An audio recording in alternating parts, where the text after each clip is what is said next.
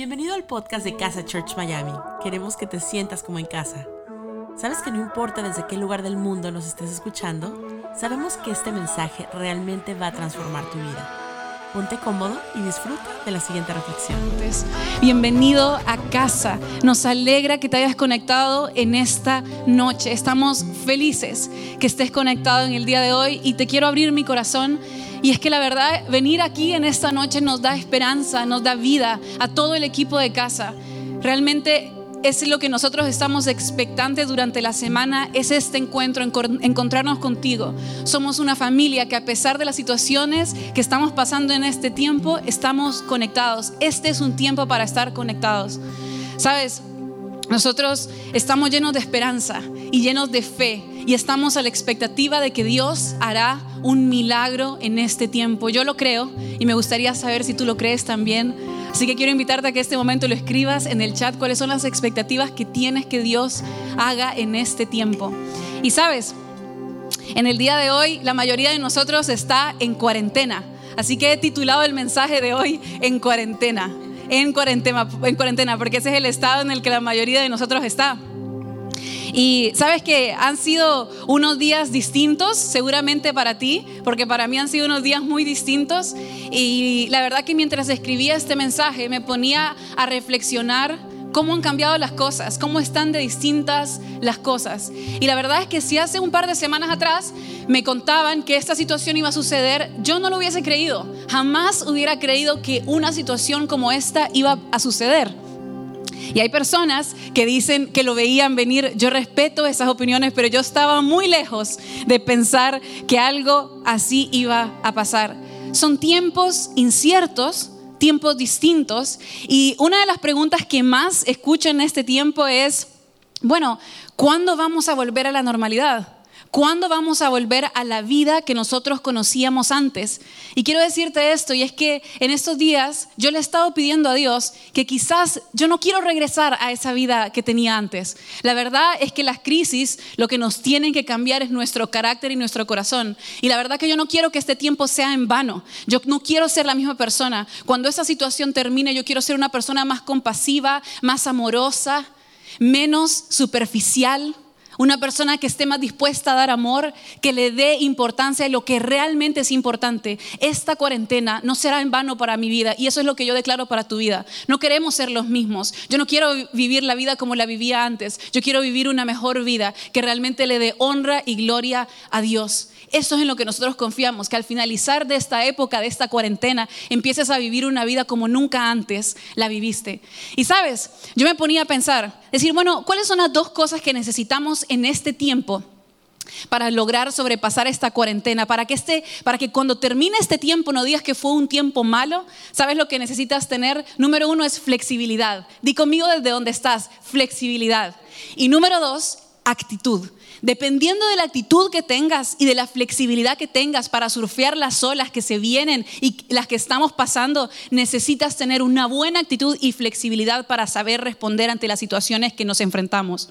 Y Sabes, yo en estos días he estado en contacto con distintas personas de aquí de la iglesia, he sido súper intencional en poder escribirle a distintas personas porque este es el tiempo en donde no podemos permitir que el aislamiento nos aísle de otras personas y nos desconecte de quienes son nuestros amigos, nuestros familiares. Este es un tiempo en donde nosotros necesitamos estar conectados con otras personas y ser aún más intencionales, mandar un mensaje de texto, hacer un FaceTime con nuestros abuelitos, con nuestra familia que está en otro país. Necesitamos ser muy intencionales y eso es lo que he estado haciendo en este tiempo yo, haciendo muchas llamadas, muchos mensajes de texto, desde donde yo puedo transmitir un mensaje de esperanza. Y generalmente cuando yo escribo a las personas, les pregunto, ¿cómo te estás sintiendo? ¿Cómo te estás sintiendo en este tiempo? Y te quiero contar cuáles han sido las top tres respuestas que he recibido de parte de distintas personas. Número uno es, estoy aburrido. Número dos es, estoy ansioso. Y número tres es, estoy con miedo tengo mucho miedo. Esas son las top tres respuestas que yo he recibido en esta semana.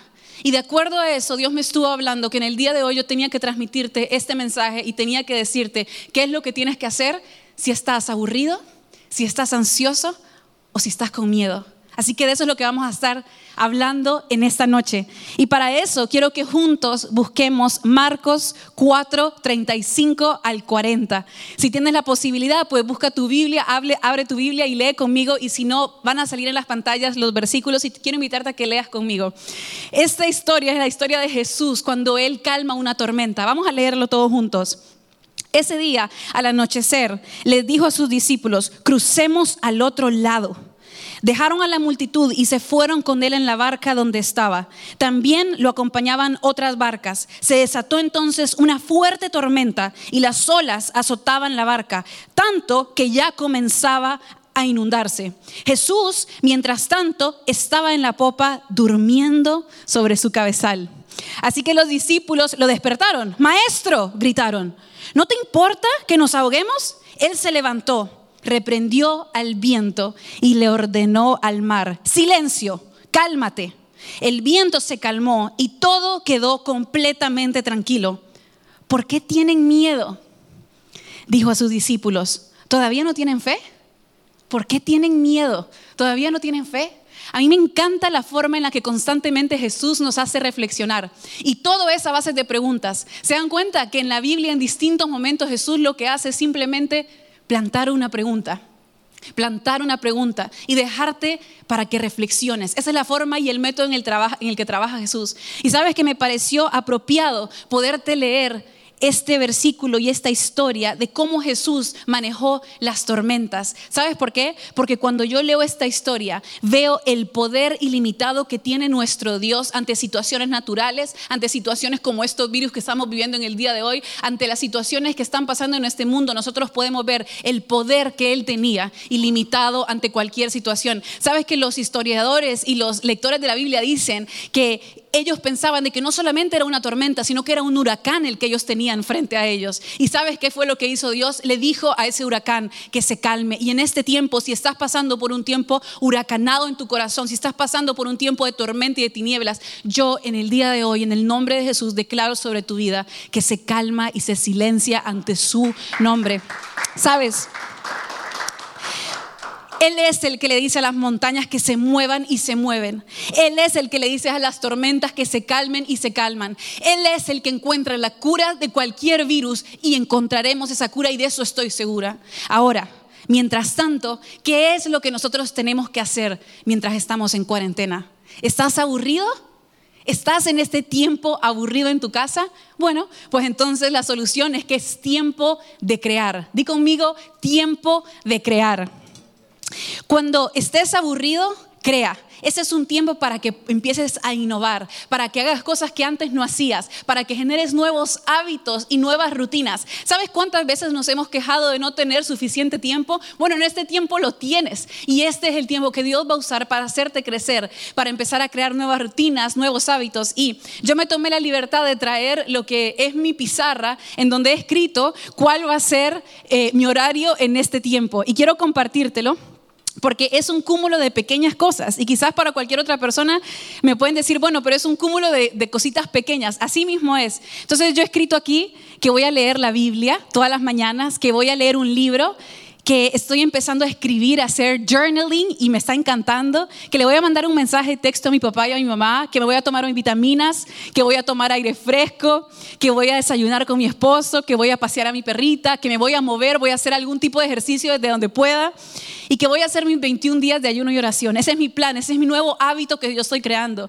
Y en este tiempo es importante que tú le dediques tiempo a tu mente haciendo cositas pequeñas. Esas son las cosas que a mí me hacen bien. Y yo he aprendido que estas son las cosas que a mí me rejuvenecen, me hacen estar mucho más positiva. ¿Y sabes qué es lo que pasa? Que en este tiempo en este tiempo de cuarentena. Nosotros necesitamos generar nuevos hábitos y nuevas costumbres. ¿Por qué? Porque es importante que tengas una mente sana. Porque si tú tienes una mente sana en estos momentos en donde estás aislado, pues entonces lo que le vas a entregar a las personas que tienes al lado es algo bueno. Que nosotros estemos sanos va a causar que nosotros seamos personas que son sanas, que tienen relaciones sanas. Entonces, este es un tiempo para que empieces a crear nuevos hábitos. Número dos, este es el tiempo para que empieces a crear nuevos métodos para bendecir a otras personas. Sabes, este tiempo, este tiempo para que seas, este es el tiempo para que seas creativo. ¿Cómo vas a ayudar a otras personas? ¿Qué es lo que estás haciendo con el, con el tiempo y el espacio que estás teniendo? ¿Cómo vas a empezar a bendecir a otros? ¿Cómo vas a permitir que tu vida sea un sacrificio para que otros se beneficien de ella? Sabes, nosotros aquí en casa tenemos a cantidad de voluntarios que dan su vida domingo a domingo, que dan de su tiempo, que dan de su espacio, que dan de sus fuerzas para poder servir. Y claro, debido a todo lo que está pasando mundialmente, no estamos pudiendo hacer nuestros servicios regularmente.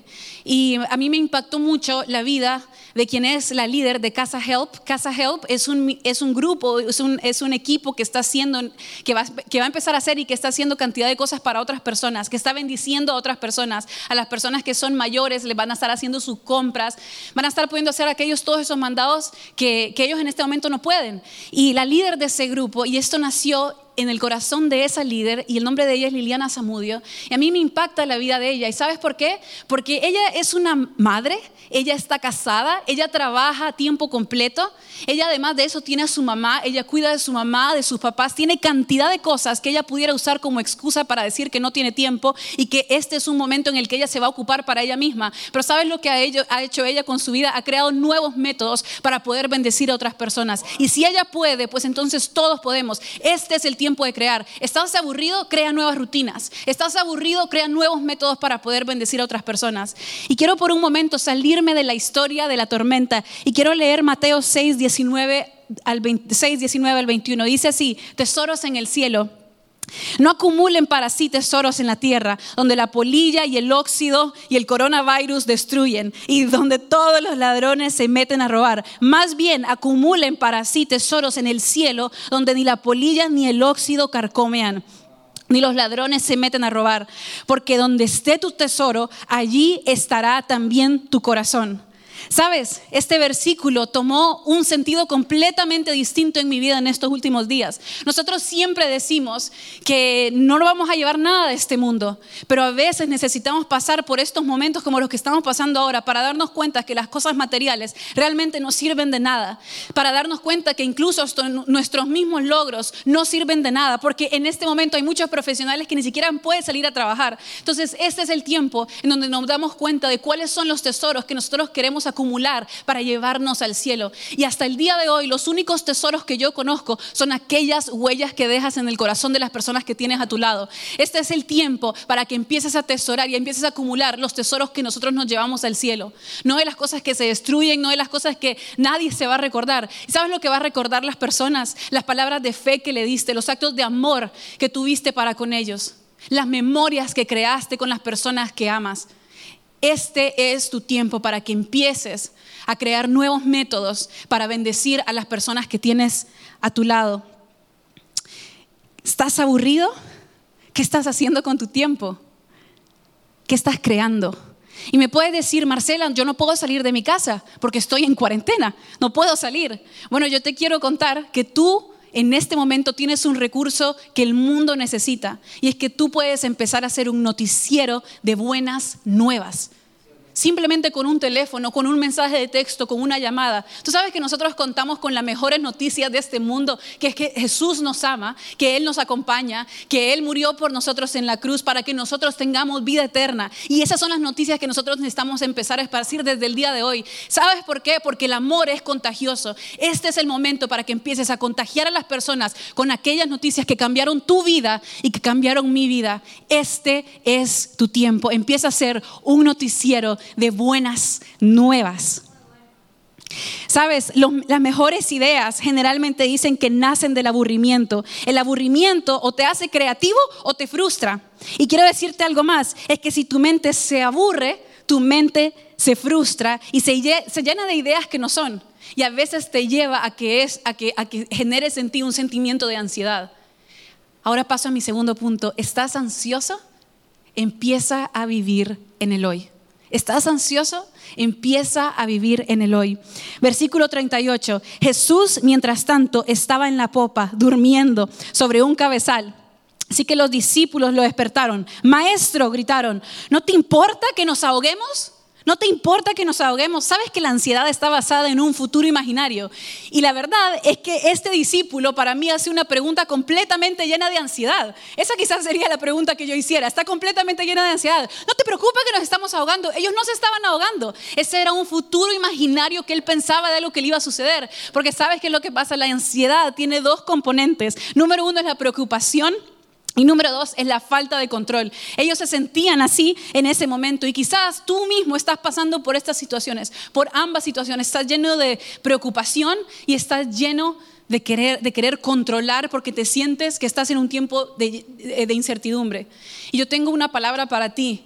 Si te sientes ansioso, Vive en el hoy y tienes que saber que no estás solo. Estás rodeado de una familia que está orando por ti, estás rodeado de una familia que te ama, que está luchando por ti, que no se va a cansar de transmitir esperanza y de fe en este tiempo. Sabes, yo en estos días he aprendido que en los tiempos de crisis, no necesitas tomar decisiones. Lo único que necesitas es tener esperanza para el futuro. Vamos viviendo día a día de acuerdo a la situación que se nos va presentando. No necesito proyectos para el futuro en este momento, porque eso me llena de ansiedad al saber que no sé lo que va a pasar. Pero ¿qué es lo que puedes hacer? Es ir día por día y trabajar en la esperanza. Eso es lo único que yo te puedo decir con respecto al futuro. Es que mi futuro está lleno de esperanza y tu futuro está lleno de esperanza. Eso es lo que nosotros declaramos en este día. Sabes que como iglesia hemos tenido que ir flexibilizándonos con respecto a las situaciones y las noticias que íbamos escuchando. Al principio nos decían de que podíamos reunirnos, que podíamos ser menos de 200 personas. Luego eso cambió, que podíamos ser solamente 50 personas. Ahora que solo podemos ser 10 personas y quizás menos de 10. Entonces nosotros seguimos las leyes, seguimos las noticias, pero no dejamos que esas noticias nos llenen de ansiedad y nos llenen, nos abrumen nuestro corazón. Lo que hacemos es que vivimos en el hoy, vamos día a día. Lo que sí tenemos seguro es que tenemos una esperanza que ni ningún virus jamás va a poder matar. Esa es la esperanza en la que nosotros nos vamos a, llevar en nuestro corazón constantemente en nuestra vida. Tenemos una esperanza que ningún virus va a poder terminar con ella. ¿Y sabes cuál es el desafío más grande que yo veo en el día de hoy? Es ganarle al tiempo ganarle al tiempo. Y tú me puedes decir, ¿qué significa eso? Bueno, significa que tienes que esperar un tiempo, no te pongas ansioso, tienes que saber que pronto viene la solución, tienes que saber que la solución es Jesucristo y que pronto Él viene a solucionar esta situación por la que nosotros estamos pasando. Es cuestión de tiempo, no te desesperes. No te desesperes. Mejores tiempos vienen. Nosotros siempre creemos que lo mejor está por venir para nuestra vida. No te pongas ansioso. No tomes decisiones para el futuro. Futuro vive día a día. Así como el aburrimiento mal llevado nos lleva a la ansiedad, la ansiedad nos llena de miedos. La ansiedad nos llena de miedos. Y este es mi tercer punto. ¿Tienes miedo? Cree. ¿Tienes miedo? Cree. ¿Estás aburrido? Crea. ¿Estás ansioso? Vive en el hoy. ¿Tienes miedo? Cree. Versículo 40. ¿Por qué tienen tanto miedo? Dijo sus discípulos. ¿Todavía no tienen fe? Todavía no tienen fe. La fe es lo único que tiene la capacidad de sanar nuestros miedos más profundos. ¿Sabes? Jesús nunca nos prometió que nosotros no íbamos a pasar por situaciones en las que iban a generar mucho miedo. Ahora, lo que sí nosotros sabemos por medio de la fe que tenemos en nuestro corazón es que Dios está en control, que Dios es más grande que cualquier situación por la que nosotros pasamos y que Dios es el único que tiene la última palabra. Y a eso es a lo que nosotros nos aferramos. No estamos solos. Eso es lo que nos llena. Eso es la fe precisamente. Eso es lo que nos llena nuestro corazón constantemente. El saber que Dios está con nosotros hace que el miedo no nos paralice. La función del miedo es paralizarte. El miedo te cuenta historias alternas, así como le pasó a los discípulos. Eso no era lo que estaba pasando. Dios ya les había dicho que iban a llegar al otro lado. Ellos no se estaban hundiendo, no se estaban ahogando. Lo único que estaba pasando es que se estaban llenando de agua. Pero ¿sabes qué? Dios tenía la última palabra y ellos no estaban solos. En este tiempo yo he decidido que mi único temor y mi único miedo, y créeme a mí, porque yo soy una persona que me encantaría decirte que no tengo ningún miedo, pero yo me he considerado en la vida miedosa. Pero en este tiempo estoy sintiendo una fe que nunca antes sentí. ¿Y sabes por qué? Porque yo he decidido que el único miedo que yo voy a tener en este tiempo es estar alejada de Dios. Ese será mi único miedo. Más que nunca yo he entendido que lo que nosotros necesitamos no es una cura para un virus, porque lo que nosotros necesitamos es una cura para nuestra alma. Eso es lo que más necesita este mundo para este tiempo. Algo que llene nuestros vacíos más profundos. Sabes, es tan fácil alejarse de Dios. Es tan fácil. Y no importa si eres pastor, no importa si vas todos los días a la iglesia, no importa si llevas años de cristiano. Es tan fácil alejarnos de Dios. Es tan fácil llenar nuestros pensamientos de negatividad. Y sabes, en este tiempo le tengo más miedo al estar lejos de Dios a que me dé un virus o que yo me contagie con un virus con el cual no tiene cura. Lo que estoy segura es que yo no quiero estar lejos de Dios en este tiempo y nunca más en mi vida. Y me escribí unas líneas que te quiero compartir. No sé si es un poema porque yo no soy poeta, pero como te dije que estoy escribiendo, bueno, y, y lo titulé Nunca dejes. Nunca dejes que el miedo te haga dudar de la existencia de Dios. Nunca dejes que el miedo se apodere de ti. Nunca dejes que el miedo te haga olvidar que Dios es un experto en milagros.